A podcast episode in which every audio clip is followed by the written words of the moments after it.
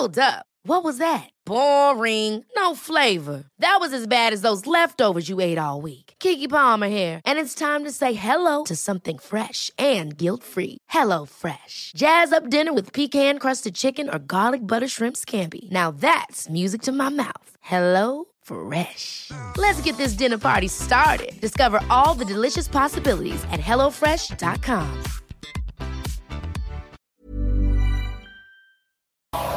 Esto es República H, la información más importante de lo que pasa en el interior de la República, con el punto de vista objetivo, claro y dinámico de Blanca Becerril.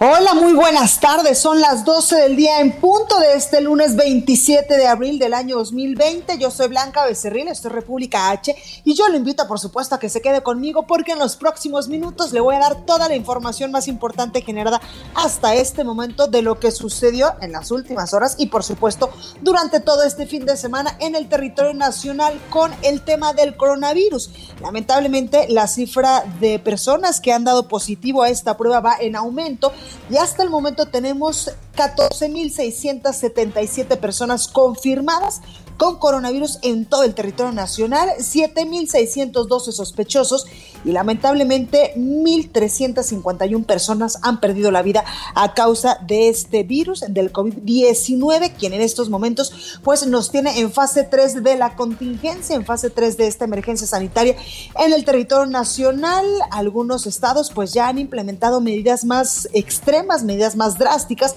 para evitar que su población salga, para evitar que su población se contagie o se propague el COVID-19 en el territorio nacional. Bueno, también hay información importante porque eh, la noche de este domingo pues llegó a México un sexto vuelo que viene de China con insumos básicos, con toneladas de productos médicos para atender la emergencia sanitaria en todo el país. Estos productos, eh, ha dicho el secretario de Relaciones Exteriores, Marcelo Ebrard, quien en estos momentos pues también está tomando decisiones importantes para combatir esta pandemia en nuestro país. Ha dicho que estos insumos médicos se van a distribuir a lo largo y ancho nacional para aquellas personas, para aquel eh, médico, para aquella enfermera, para aquellas personas que trabajen en los hospitales, que ellos estén bien protegidos, que tengan los insumos básicos para hacer su trabajo de manera segura. Y es que pues muchos médicos están en estos momentos teniendo contacto directo con las personas que lamentablemente eh, se han infectado con coronavirus y pues también el personal médico corre eh, pues eh, peligro porque ellos están en primer contacto con estas personas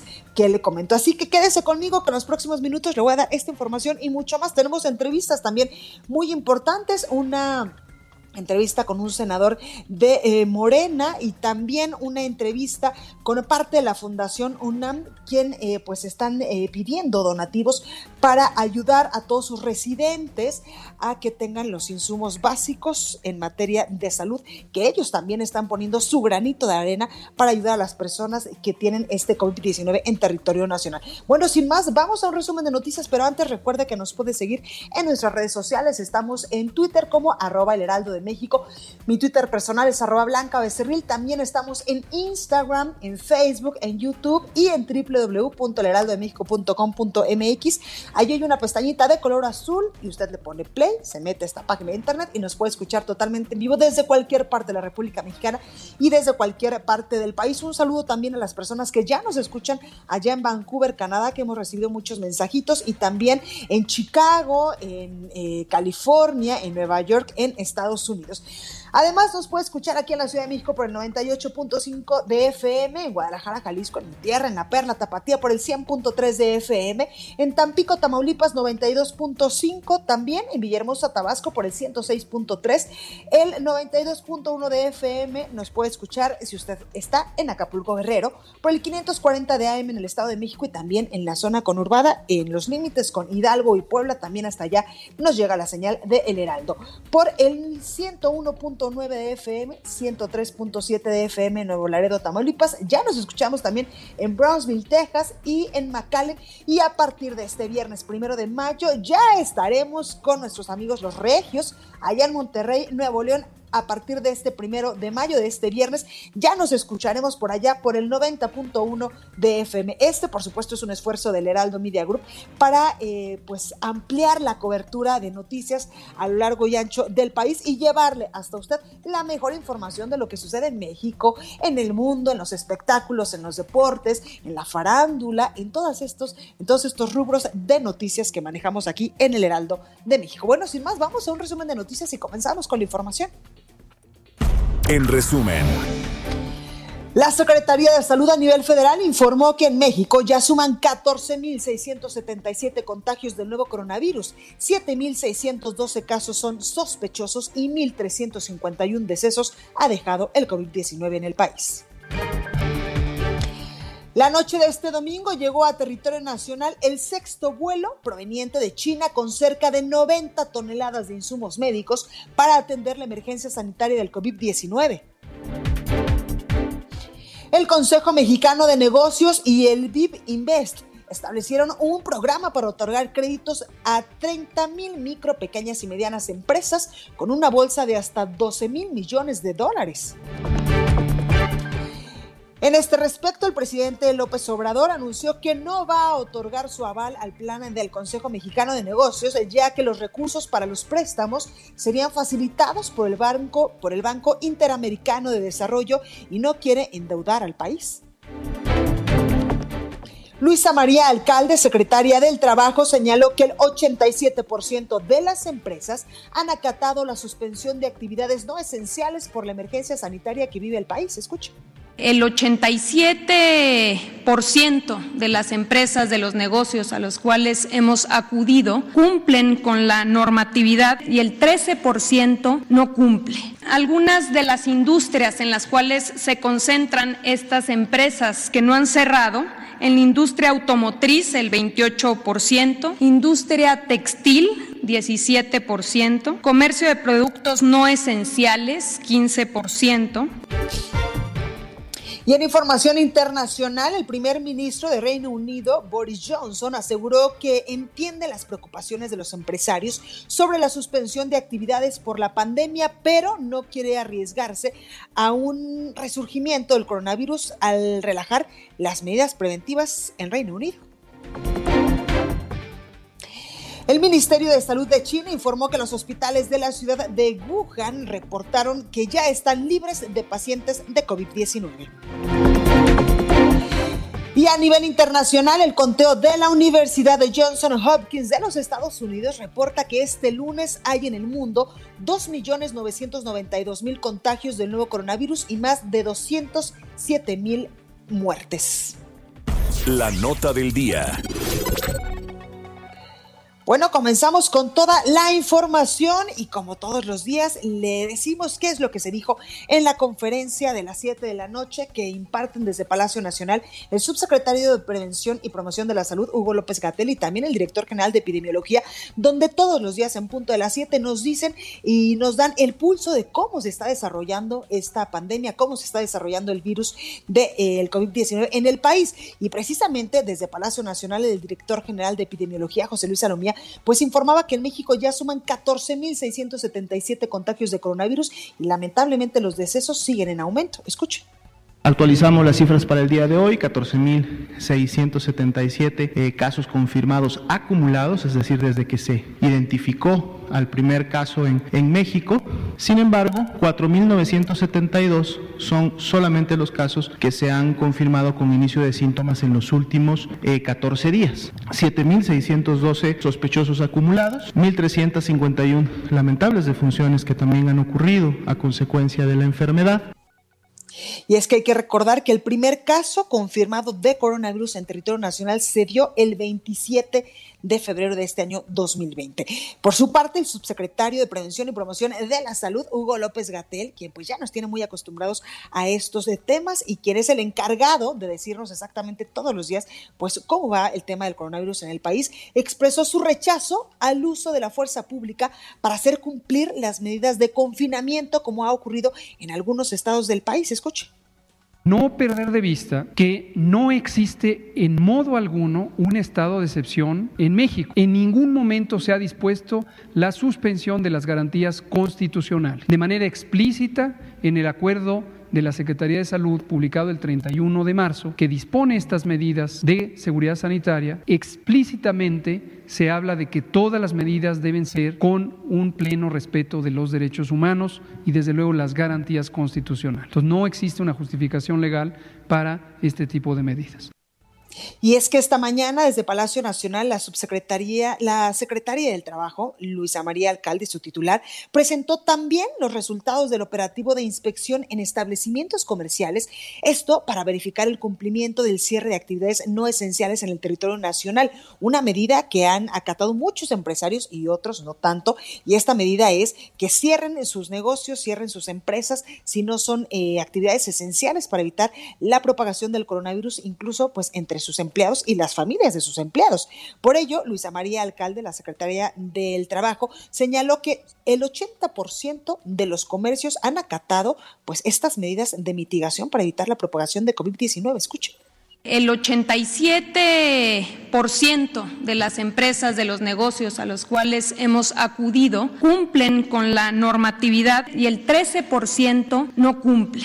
Algunas de las industrias en las cuales se concentran estas empresas que no han cerrado, en la industria automotriz el 28%, industria textil 17%, comercio de productos no esenciales 15%, bueno, y el presidente de México, López Obrador, también pedía al Banco de México, pues cuidar bien a quién se le va a otorgar, pues estos préstamos que dijo el Banco de México va a dar a los empresarios, ya que el dinero que maneja el organismo, dijo el presidente López Obrador, son recursos públicos. Les recordó este tema. Y hay empresas que ya tenían problemas económicos desde antes de la emergencia sanitaria, pues pueden aprovechar esta coyuntura para otorgar, más bien para pedir préstamos en el Banco de México. También el primer mandatario, pues anunció que no va a otorgar su aval al plan del Consejo Mexicano de Negocios para otorgar créditos por 290 mil millones de pesos a 30 mil micro, pequeñas y medianas empresas,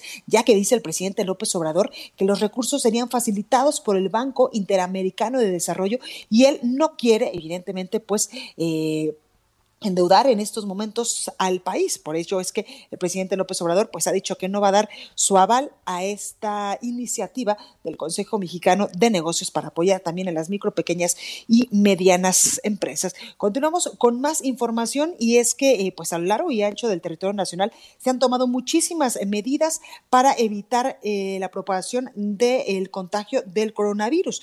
Por ello es que también pues muchos eh, gobernadores pues han extremado precauciones, han pedido, por ejemplo, que su población eh, tenga el uso obligatorio de cubrebocas, también, por ejemplo, como en Michoacán o en Jalisco, pues los mandatarios eh, estatales pues han pedido o han establecido el, eh, pues, el aislamiento obligatorio de su población para así evitar el contagio del COVID-19. Pero yo le decía que eh, Andrés Manuel López Obrador pues no iba a otorgar el aval al plan del Consejo Mexicano de Negocios para otorgar estos créditos a las micro, pequeñas y medianas empresas, porque dice el presidente que no quiere endeudar al país. Escuchamos exactamente qué era lo que decía esta mañana el presidente López Obrador.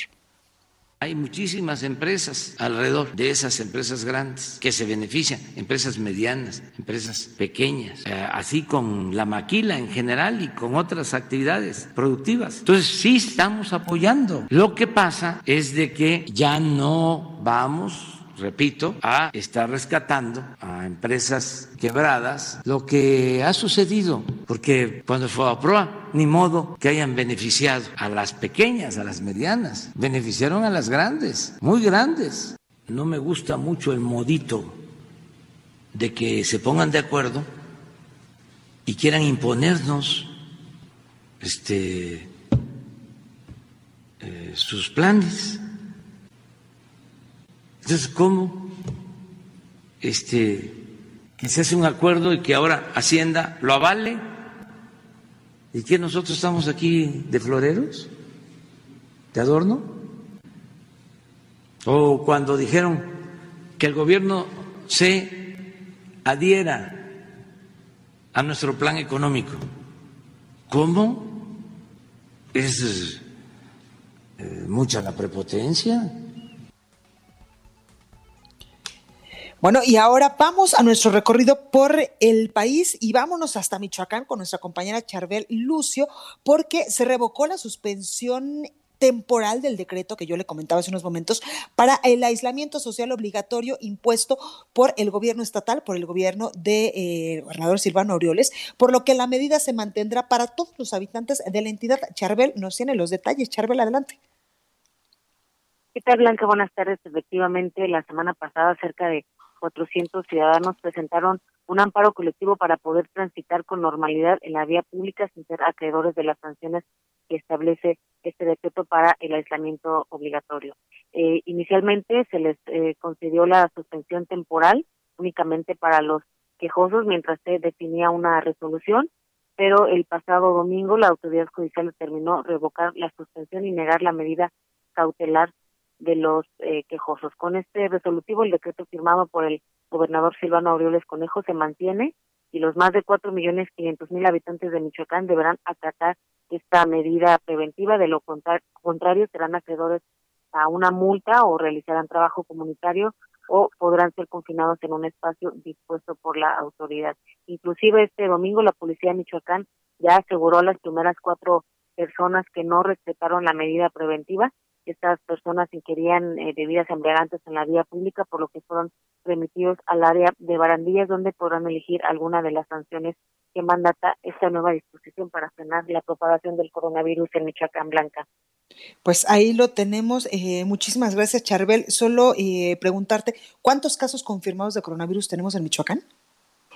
Hasta el día de ayer se confirmaron 220 casos, la mayoría, eh, arriba de 80 casos, se confirman en el municipio de Lázaro Cárdenas, que hasta hoy pues se encuentra en, el, en la posición uno de los municipios con más contagios en el estado. Pues ahí lo tenemos. Gracias, Charbel. Seguimos pendientes. Gracias. Y vamos a enlazarnos completamente en vivo hasta la conferencia de prensa que está dando en estos momentos la jefa de gobierno de la Ciudad de México, Claudia Sheinbaum, donde está dando un balance de los casos de COVID-19 aquí en la capital del país. También hace unos segunditos acaba de presentar un portal de transparencia con información y distribución geográfica de los casos de coronavirus que se están suscitando aquí en la Ciudad de México. Escuche a la jefa de gobierno, Claudia Sheinbaum. Recorrido por el país. Era muy importante Soledad. Ya les puedo dar la información el día de mañana, va a venir aquí a la conferencia para que ustedes la puedan conocer. Y la otra son las empresas que están laborando aun cuando no tienen actividades esenciales. En ese caso, eh, les daremos la información a través del INVEA. Hay casos como escuché hoy en la conferencia, como Electra, como Coppel, que tienen bancos adentro. Eh, entonces, ahí eh, se les dio la orientación para que no hicieran ventas de algunos enseres que tienen en el mismo lugar. Pero vamos a buscar la manera pues, de que quede claro que no se pueden vender esos enseres eh, y solamente se podría entrar a, los bancos. Está bien. Doctora, por último, eh, las alcaldías siguen aplicando diversas medidas para reforzar este tema de, de prevenir contagios de COVID.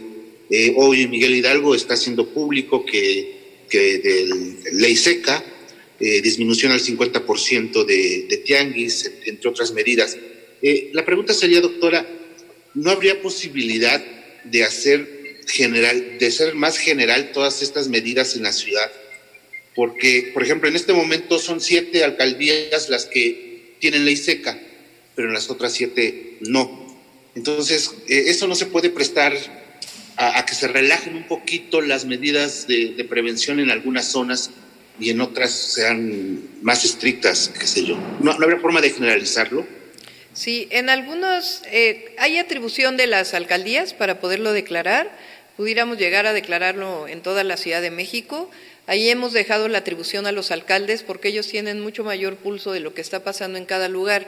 Si hay fiestas viernes, sábado, domingo, que es eh, eh, por lo que se está declarando principalmente la ley seca para evitar que haya estos eventos en donde hay eh, pues la acumulación de distintas personas en un solo lugar. es ahí donde hay mucho mayor conocimiento por parte de las alcaldías. Entonces, hasta el momento lo dejamos a la atribución de las alcaldías y si fuera necesario se puede hacer a través del gobierno, pero siempre ahí hay mucho respeto a la decisión de los propios alcaldes. Muchas gracias, doctora. Sí, continuamos con Daniela Vega de Uno TV. ¿Qué tal, eh, doctora? ¿Cómo está? Muy buen día para usted y para los eh, funcionarios. de, inicio, de inicio me gustaría preguntarle, doctora, em, ¿se tiene contemplado en cuestión de movilidad?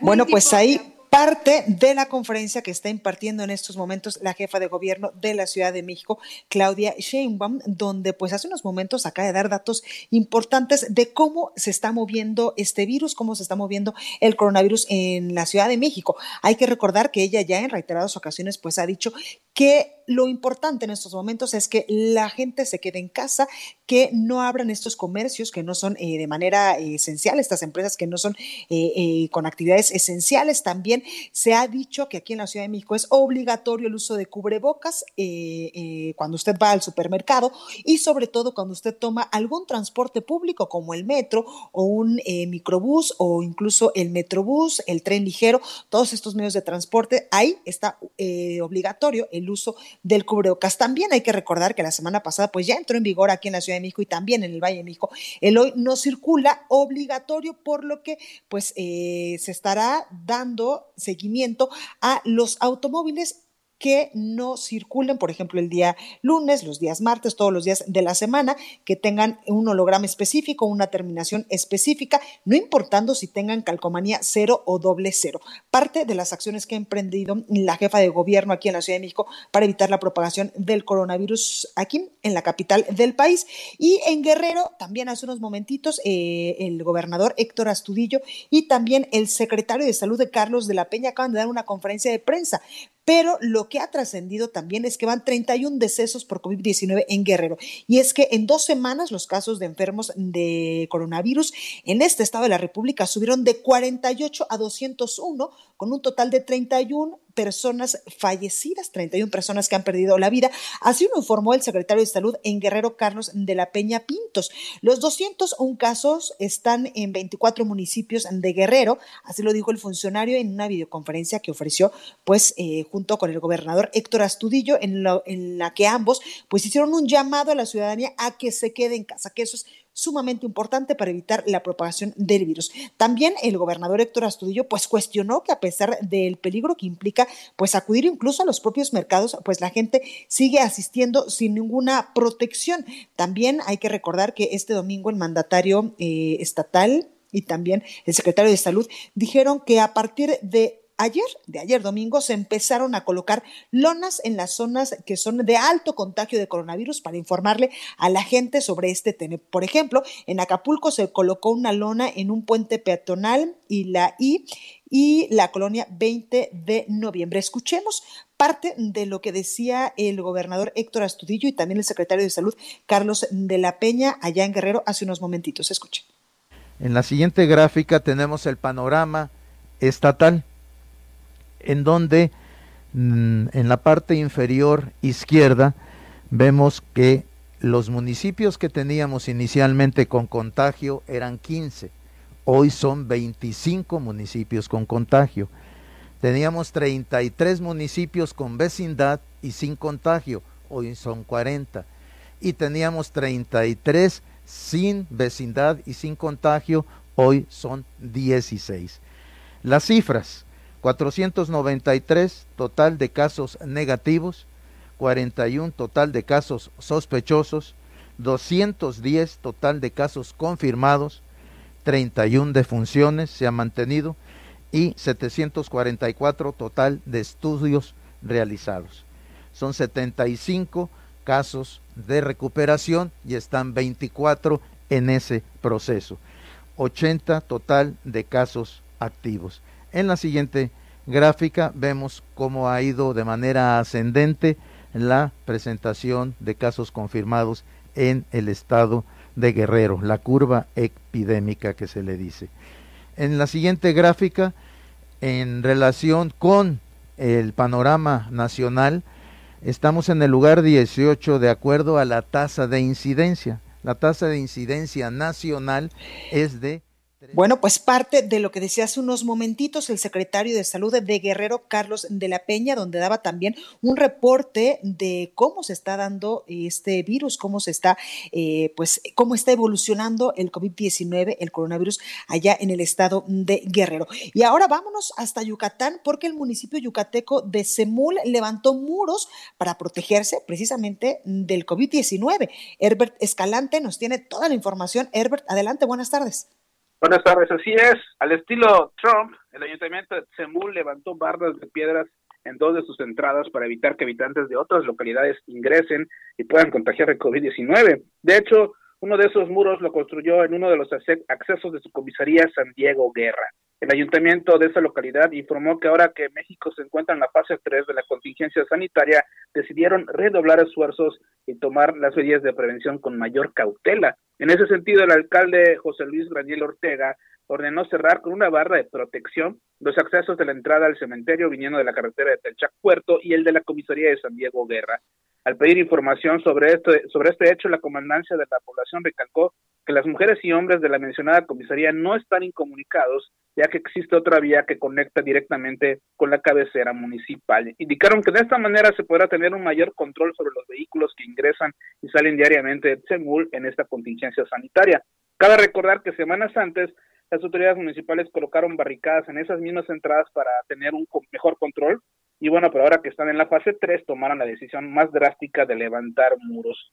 Te recuerdo que recientemente la Comisión de Derechos Humanos de Yucatán, CODEI, hizo un llamado a las autoridades estatales y municipales a que no tomen medidas que puedan afectar los derechos de la ciudadanía, como por ejemplo prohibir el libre tránsito. Esta es la información que tenemos desde Yucatán.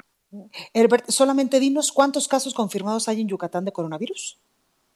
Casos confirmados, bueno, decesos van 29 y casos confirmados van más de 300 casos confirmados de, de personas. Y bueno, de hecho el fin de semana fue el, donde se ha presentado el mayor número de casos y el mayor número de defunciones. Viernes, sábados y domingo se reportaron nueve decesos en Yucatán por coronavirus. Pues ahí lo tenemos, Herbert. Gracias por la información. Estamos pendientes, un saludo. Gracias. Bueno, ya está con nosotros nuestra compañera Itzel González con el sacapuntas de este lunes, arrancando la semana. Yo soy Blanca Becerril. Esto es República H. No se vaya, que yo vuelvo con más información. Sacapuntas. Nos cuentan que esta semana los diputados comenzarán el análisis para hacer reasignaciones presupuestales debido a la pandemia. Luego de los reproches, Mario Delgado, coordinador de Morena, adelantó que mejorarán el proyecto para dejar claros los casos en que el Ejecutivo reasignará y en cuáles será necesaria la aprobación de San Lázaro. Y a propósito de morenistas, nos hacen saber que al diputado Edelmiro Santos no le fue suficiente con el jalón de orejas que le pusieron después de proponer que el Banjico controlara las afores. Ahora la Comisión de Honor de su partido investiga la nómina de Montemorelos Nuevo León porque presumen que tienen como aviadoras a su esposa y a su hija. Continúa escuchando a Blanca Becerril con la información más importante de la República en República H. Regresamos peso con la información más importante de la República en República H, con Blanca Becerril, transmitiendo en Heraldo Radio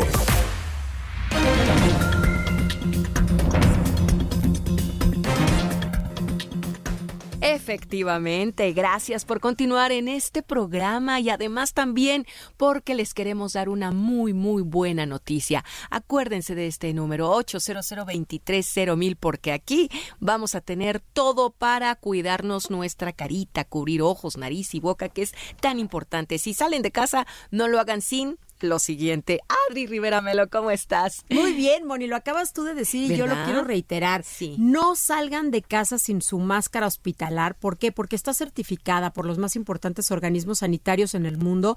Ya está siendo distribuida en México. Qué bien. Así es que quédense en casa, no salgan a la calle sin la protección de máscara hospitalar. Pero algo muy importante, Moni, quiero hacer hincapié. Sí. Cerciórense muy bien de que estén utilizando la original, que está fabricada con la mica especial. Hay que tener mucho, mucho cuidado porque hemos visto en las noticias y en redes sociales prácticas insalubres que van desde reciclar mascarillas y cubrebocas para venderlas hasta casos más sonados como donar material a instituciones de gobierno, eh, bueno, pues que se rompen con tan solo tocar. no es lo ideal usar estas. No, no, no, no, es, no, no, es lo ideal, Moni. Y además, la máscara hospitalar es lavable con agua y con jabón o con alcohol. Excelente. Pues la verdad que sí vale la pena porque su mica tiene garantía de hasta seis meses, así como lo escuchan, seis meses de durabilidad. No, pues está súper bien. Y esta es la máscara que se utilizó en Wuhan, China, con muy buenos resultados en el combate a la pandemia. ¿A dónde marcamos? Quiero darles el número para Porque llega a casita, quédense en casa y les llega, ¿ok? Se las enviamos. Marquen al 800 mil o pueden entrar a hospitalar.mx. Realicen su pedido mientras haya existencia y en la adquisición de un paquete con cuatro máscaras hospitalar van a recibir gratis un kit de SOS Protect que está compuesto por un gel bactericida especial para las manos y un rolón para proteger su nariz y su boca. Así es que marquen en este momento 800 23 mil. Claro que sí, en este momento marcamos, por favor, y entonces a utilizar esta máscara que nos va a proteger. Gracias, Adri. Gracias. Hasta pronto. En resumen. Caballero Kojim, reportera de la Dirección de Comunicación Social y Difusión Gubernamental del Ayuntamiento de Solidaridad, esto en Quintana Roo, falleció este fin de semana víctima de COVID-19. Dejó una carta en la que culpa de negligencia a su jefe por hacerla trabajar infectada. En Veracruz, trabajadores del Hospital General de Boca del Río bloquearon el bulevar Miguel Alemán para demandar material y equipo de protección contra el coronavirus.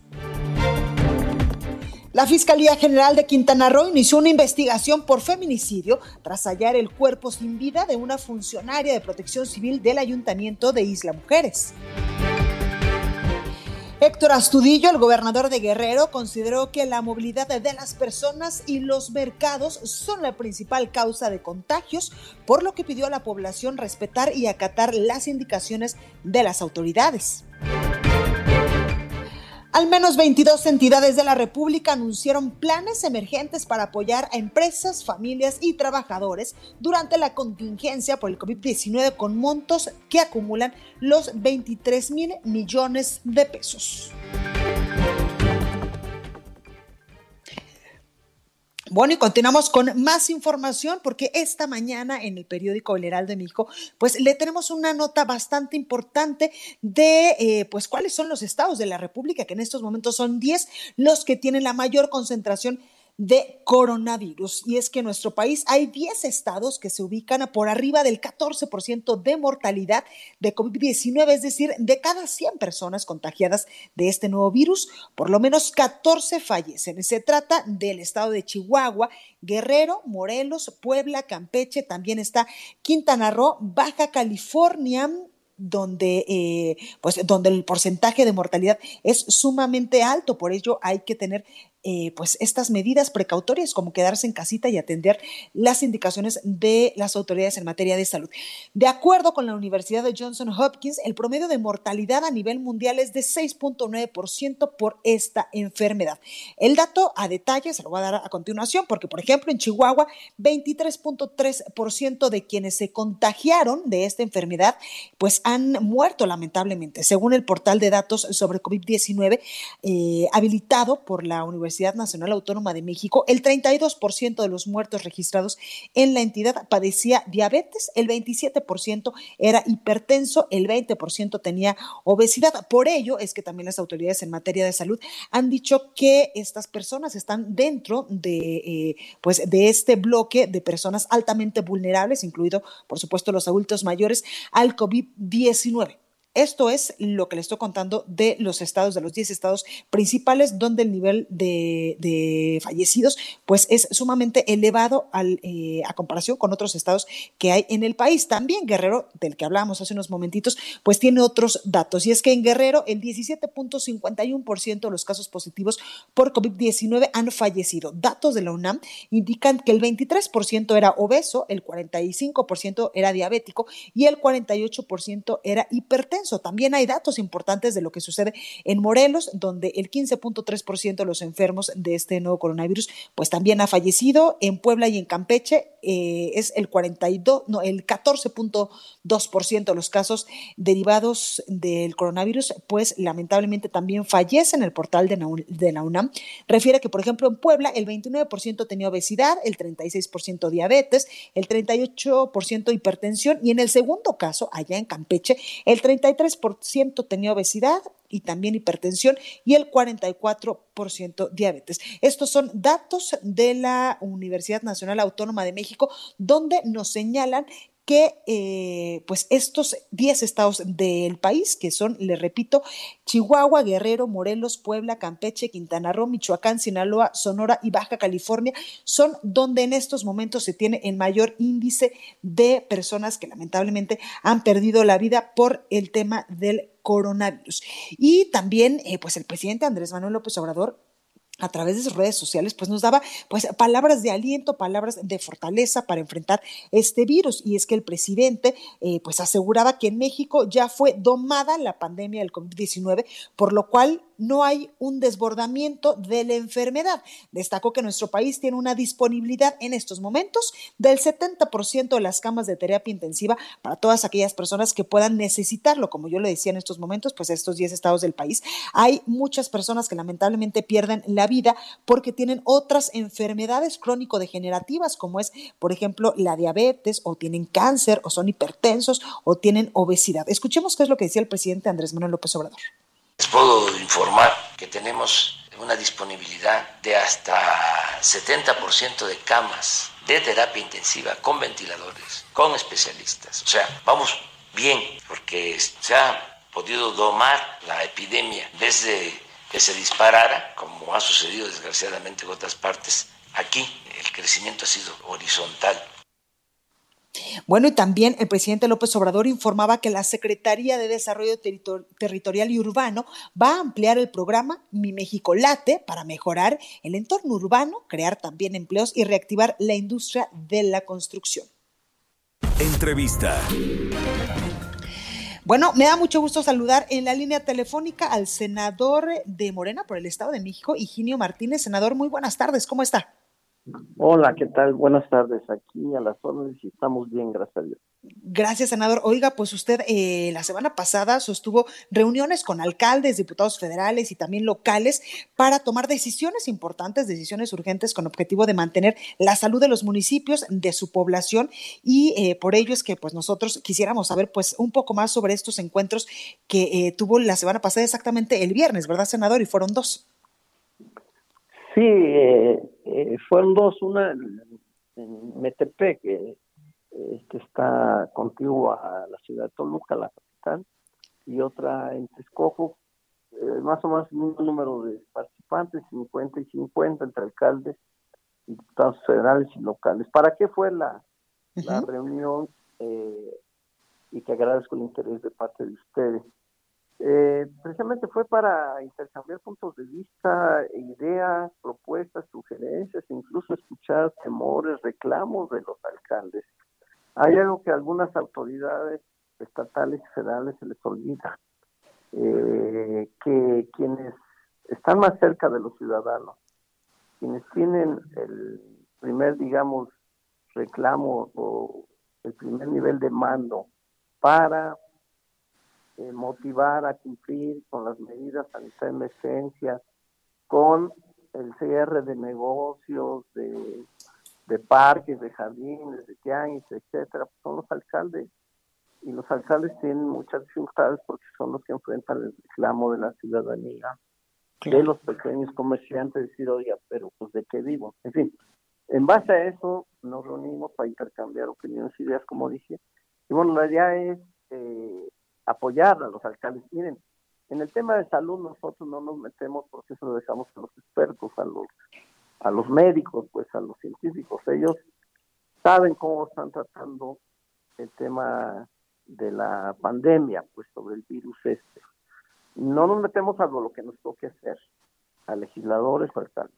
Lo que nos preocupa es el entorno, que no falte el agua en los municipios, que no deje de haber alumbrado público, que no deje de dar el servicio de limpia, este, que, que, se, que se tomen las medidas eh, necesarias en los comercios donde todavía eh, se permite que se estén, en fin, muchos temas que se van a dificultar más adelante porque ya está habiendo una baja en la recaudación municipal y entonces hace que los municipios tengan menos recursos, etcétera. Al tema del coronavirus va anexado otros temas que hay que tratar. Y uno último principal que digo, no por último, sino es lo principal, es que también al alcalde, a los legisladores, que hoy que estamos, diríamos, en nuestro caso, semi-confinados, somos los más cercanos a la gente y, y, nos vamos enterando quiénes se van quedando sin empleo, quiénes son los trabajadores de los meseros, los albañiles, los de las gasolineras, los de algunos changarritos que se van quedando siempre y ellos nos piden a nosotros el apoyo para subsistir. Es un tema que también abordamos, cómo ayudarle a la gente que está quedando en el desempleo. Claro, y también la importancia, senador, de que todos estemos coordinados, los tres niveles de gobierno, también eh, pues los senadores en este momento, los diputados locales, los diputados federales y los, y los presidentes municipales, para todos trabajar en una misma línea, con un mismo objetivo y que de esta manera pues los esfuerzos se vean eh, pues en la gente y también eh, pues para evitar la propagación de este coronavirus y como usted nos ha dicho, pues darle a la gente los insumos básicos para que su calidad de vida pues mejore aún en estas condiciones de, contingencia. Por supuesto, por eso insisto, el tema de salud se lo dejamos a las autoridades federales, pues estatales eh, responsables y más las de, en materia de salud, este, que sigan atendiendo la atención en los hospitales, en las clínicas, las medidas preventivas que nos quieren en el municipio, los legisladores, bueno, tenemos que legislar, pero para legislar tenemos que llevar material y ahora nos piden que hagamos algunas cosas más. Entonces, es importante. En verdad, eh, yo fui criticado en, en estos días por hacer una reunión en donde sí guardamos, sí cuidamos. Eh, la sana distancia. La, la distancia y las medidas, guantes, cubrebocas, etcétera. Todas las medidas, pero dicen que nos reunimos para qué. A ver, solamente les quiero decir una cosa, ¿eh? la, la sana distancia el cuidado al máximo se da y debe darse casi para los 130 millones de mexicanos.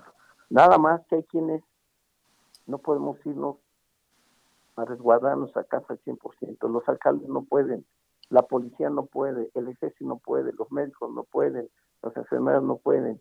Todos los que pueden deben hacer, pero los legisladores no es que andemos paseando en las calles. Si nos preocupa, tenemos familia, no queremos contagiar ni contagiar, pero tenemos que dar la cara también nosotros a la ciudadanía diciéndole estamos haciendo algo más, no eh, para cuidar tu salud, que es lo que nos toca, sino para atenuar las consecuencias de económicas que está trayendo y que, que, van a ser más fuertes, y otras que no se presentan y que no se están viendo, que puede ser la dificultad de los municipios para mantener en operación servicios que todos sabemos son básicos, y lo dicen los servicios públicos, entonces, todo eso tenemos que hacerlo y lo hacemos conscientes, no para exponernos ni para hacer campaña, no son tiempos de hacer campaña, son tiempos de ayudarnos entre todos. Y para eso, para eso fuimos electos. Totalmente. ¿Y el pueblo les confirió una responsabilidad? Así es, o sea, sí nos cuidamos, sí tenemos que tomar medidas, pero bueno, en todo frente de batalla es una batalla que estamos dando en el mundo en nuestro país y en particular nosotros en Estados Unidos contra un, no deja ser un enemigo que se nos ha infiltrado, que es un virus, un virus muy eh, letal, pues estos hay quienes tienen que estar también en esto. Es lo que hacemos y termino diciendo, claro que es un asunto de las personas de gobierno. Nosotros le, vamos a plantear al gobernador del estado, a todo el Mazo, que nos sentemos para juntos enfrentar de mejor manera. Es decir, no puede un municipio solo con todo, ni puede el gobernador solo con todo. No lo podemos dejar él solo, no nos puede dejar solo, ni podemos dejar solo al gobierno federal. Si lo hacemos juntos, aportando todos los recursos, eso de la austeridad, eso de las medidas de de, tomar recursos no esenciales para mandarle pues, a toda la crisis y económica, si lo hace el gobierno federal, si lo hace el gobierno estatal, alcanza para dar un especie de seguro de la gente que se está quedando sin empleo mínimo, pero ayudaría para que tengan para poder, si no tenemos de acuerdo que por ahí estamos trabajando. Pues ahí lo tenemos, senador Higinio Martínez, gracias por esta comunicación y mucha suerte. Gracias, suerte para todos y hay que seguirse cuidando. Buenas tardes. Totalmente, gracias, senador. Bueno, pues ahí lo tenemos. Vamos ahora hasta Chiapas porque el Instituto Nacional de Migración anunció la salida de las personas que fueron albergadas en las 65 estancias y estaciones migratorias de todo el país. Jenny Pascasio nos tiene los detalles. Jenny, adelante. ¿Qué tal? Muy buenas tardes, te saludo con mucho gusto, Blanca, para informarte que por el panorama nacional del COVID-19 y ante la insistencia de la sociedad civil, el Instituto Nacional de Migración anunció la salida de las personas que fueron albergadas en 65 estancias y estaciones migratorias en todo México. 3.653 fueron retornadas a sus países y 606 decidieron quedarse. En el comunicado de prensa de la Autoridad Migratoria en México informó que 3.759 migrantes permanecieron en estos espacios durante el mes de marzo, pero la mayor población se concentró en Acayuca, en Veracruz, siglo XXI, en Tapachula, Chiapas, y Las Agujas, en la Ciudad de México. Argumentó que los migrantes se encontraban retenidos por distintas situaciones jurídicas y que los retornos fueron retrasados por el cierre de las fronteras de Guatemala, Honduras y El Salvador, pero con intervención de la Secretaría de Relaciones Exteriores lograron las deportaciones. Las personas originarias de los países del norte de Centroamérica fueron trasladadas vía aérea por la Organización Internacional para las Migraciones y son asistidas por organizaciones religiosas que les brindan alojamiento durante la pandemia antes de que puedan regresar a sus hogares. Aunque no ofreció este, migración detalles de cuántas y de qué nacionalidades son todas las personas que fueron trasladadas. Además, informo que este, la autoridad migratoria también negó que existan casos de coronavirus en, en la población dentro de estas estaciones migratorias y con los retornados. Pero en Twitter informó sobre la sanitización de varias subdelegaciones migratorias, por lo menos en el estado de Chiapas. También mencionó que la estación migratoria de Tenosique fue rehabilitada desde la protesta de migrantes donde un guatemalteco resultó muerto, pero permanece sin ocupación. Por ahora vamos a esperar eh, pues, el posicionamiento de las organizaciones de la sociedad civil referente a este comunicado que emitió ayer el Instituto Nacional de Migración. Pues estamos al pendiente, Jenny, muchas gracias. Seguiremos informando. Muy buenas tardes. Gracias. El análisis. Bueno, y me da muchísimo gusto saludar en la línea telefónica a la licenciada Araceli Rodríguez González. Ella es directora ejecutiva de Fundación UNAM. Muy buenas tardes, ¿cómo está? Muy buenas tardes y muchas gracias por esta oportunidad. Gracias, licenciada Araceli. Pues cuéntenos, Fundación UNAM y también la Facultad de Medicina, pues lanzaron una campaña Dona un kit, protege a un residente, pues para todos aquellos universitarios que también están atendiendo los casos de COVID-19 en el país. Pues sí, son eh, eh, médicos estudiantes de medicina que están eh, atendiendo en hospitales públicos pues a pacientes con COVID y que les estamos tratando de proveer de, de pues la mayor protección posible, les estamos ayudando. Claro. Cuéntame un poquito esta campaña, eh, pues cómo, cómo, cómo es esta campaña, por ejemplo, dónde podemos donar, eh, ustedes están comprando estos kits, podemos nosotros donar incluso un kit y cómo se está eh, pues llevando este material, estos insumos pues básicos a estos residentes que están en el territorio nacional, que son de la UNAM. Se les entregan personalmente, nosotros los entregamos a los hospitales públicos pero con nombre y apellido de los médicos que van a recibir el kit. El kit contiene eh, una careta, contiene tapabocas, contiene gorro, contiene bata, contiene varios guantes, contiene varios tapabocas, contiene botas.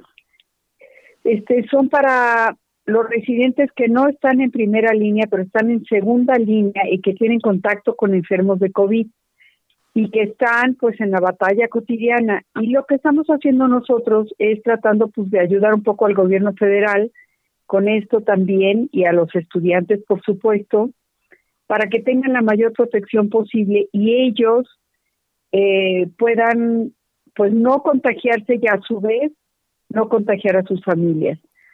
Este, el, el kit cuesta 314 pesos. Es un kit completo, les dura creo que tres o cuatro días. Los que lo, el kit lo compra directamente la Facultad de Medicina con los lineamientos que dicta la UNAM. Nosotros proveemos, lo, eh, proveemos el presupuesto para que esto se logre.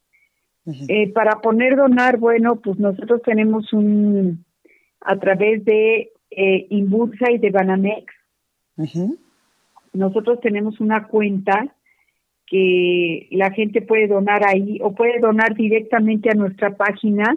Tenemos un botón y puede donar, puede hacer el donativo que quiera, desde un peso hasta lo que quiera. Claro. Este, eh, si entra a nuestra página fundacionunam.org, va a poder encontrar eh, todos estos datos ahí. Y es, tiene la facilidad del botón, del botón rojo, que es, que es muy sencillo donar ahí. Perfecto. Oiga, eh, Araceli, cuénteme también cuántos residentes tenemos de la UNAM, pues en diferentes hospitales del país. Entendemos que están desplegados eh, incluso en el interior de la República. Sí, claro. Son 12.500 residentes y están, muchos, más del 40% están en el IMSS, otros están en el ISTE y otros están en diversos hospitales públicos este, que están pues regados por todo el país. Exactamente. Y también la importancia de cuidar a nuestros médicos, que como lo hemos dicho en este espacio informativo, pues ellos en estos momentos de emergencia eh, sanitaria, pues están incluso pues arriesgando su propia vida para salvar la vida de otras personas. Sí, y ahorita realmente sí está muy pesado el asunto, sí está fuerte.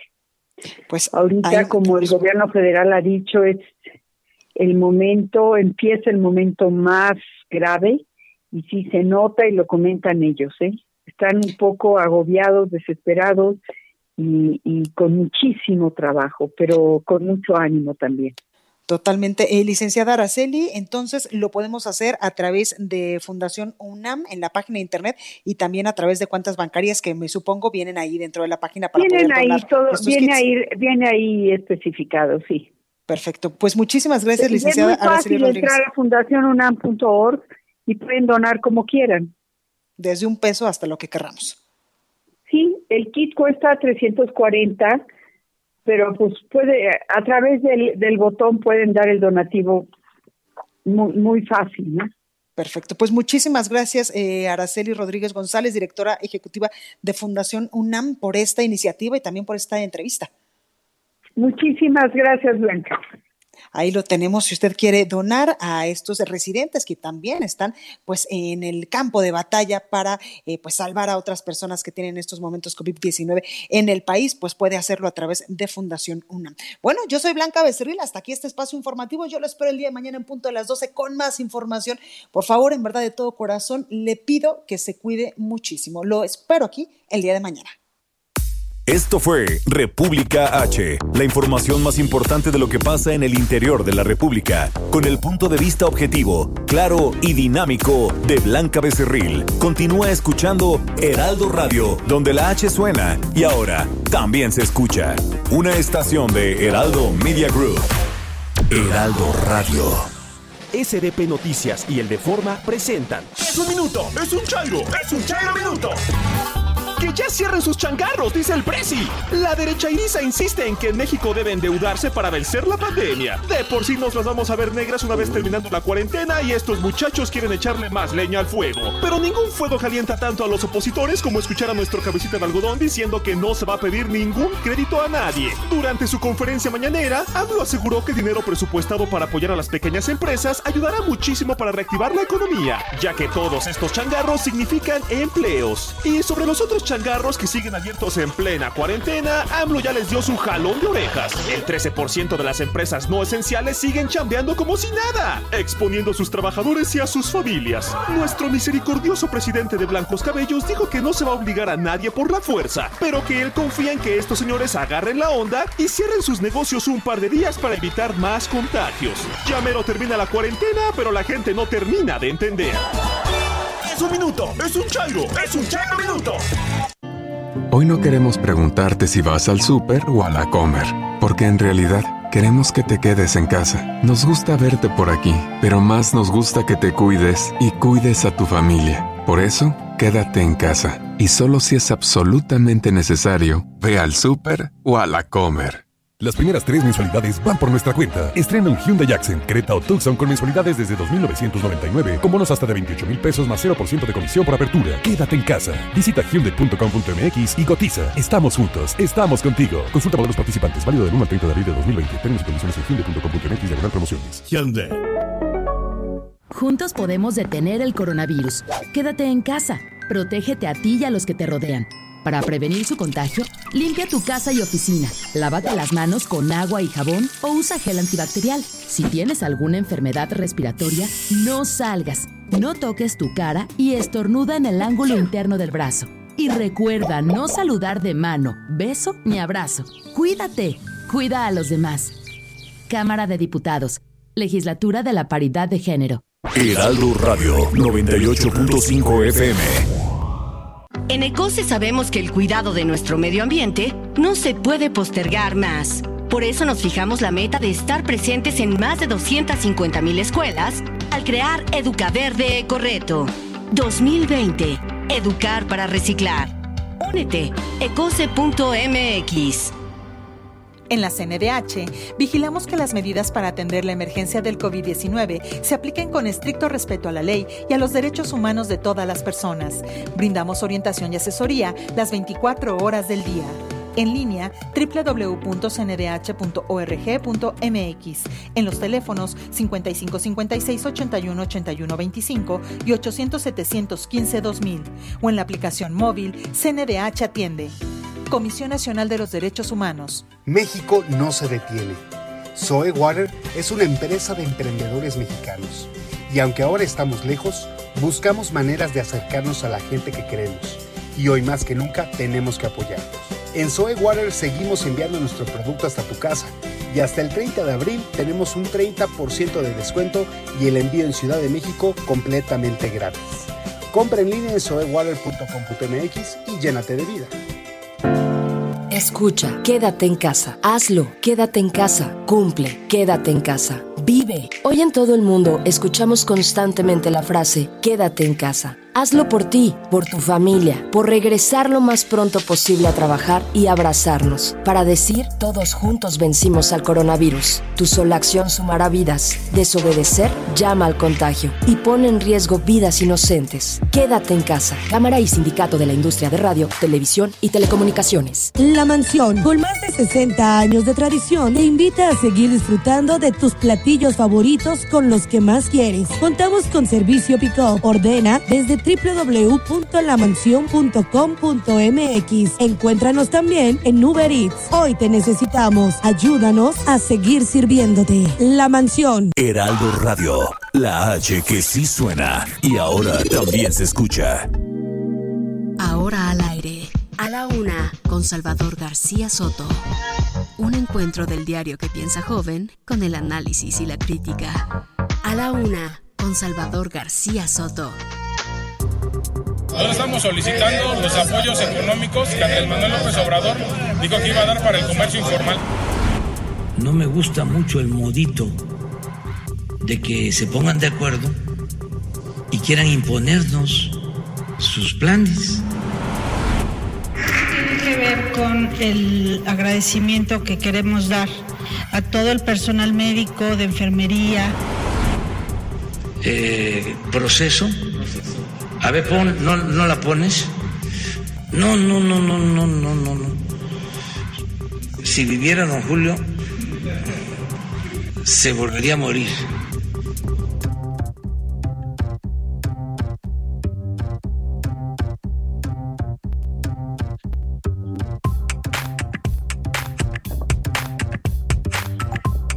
Es la una de la tarde en punto en el centro de la República. Los saludamos con gusto. A esta hora del mediodía estamos iniciando este espacio informativo para usted. Esto es a la una. Yo soy Salvador García Soto y transmitimos en vivo para usted desde los estudios del Heraldo Radio en Avenida de los Insurgentes Sur, aquí en la Ciudad de México. Es un gusto de verdad eh, saludarle comenzando esta semana. Ever catch yourself eating the same flavorless dinner three days in a row? Dreaming of something better? Well, HelloFresh is your guilt-free dream come true, baby. It's me, Kiki Palmer. Let's wake up those taste buds with hot, juicy pecan-crusted chicken or garlic butter shrimp scampi. Mm. Hello Fresh.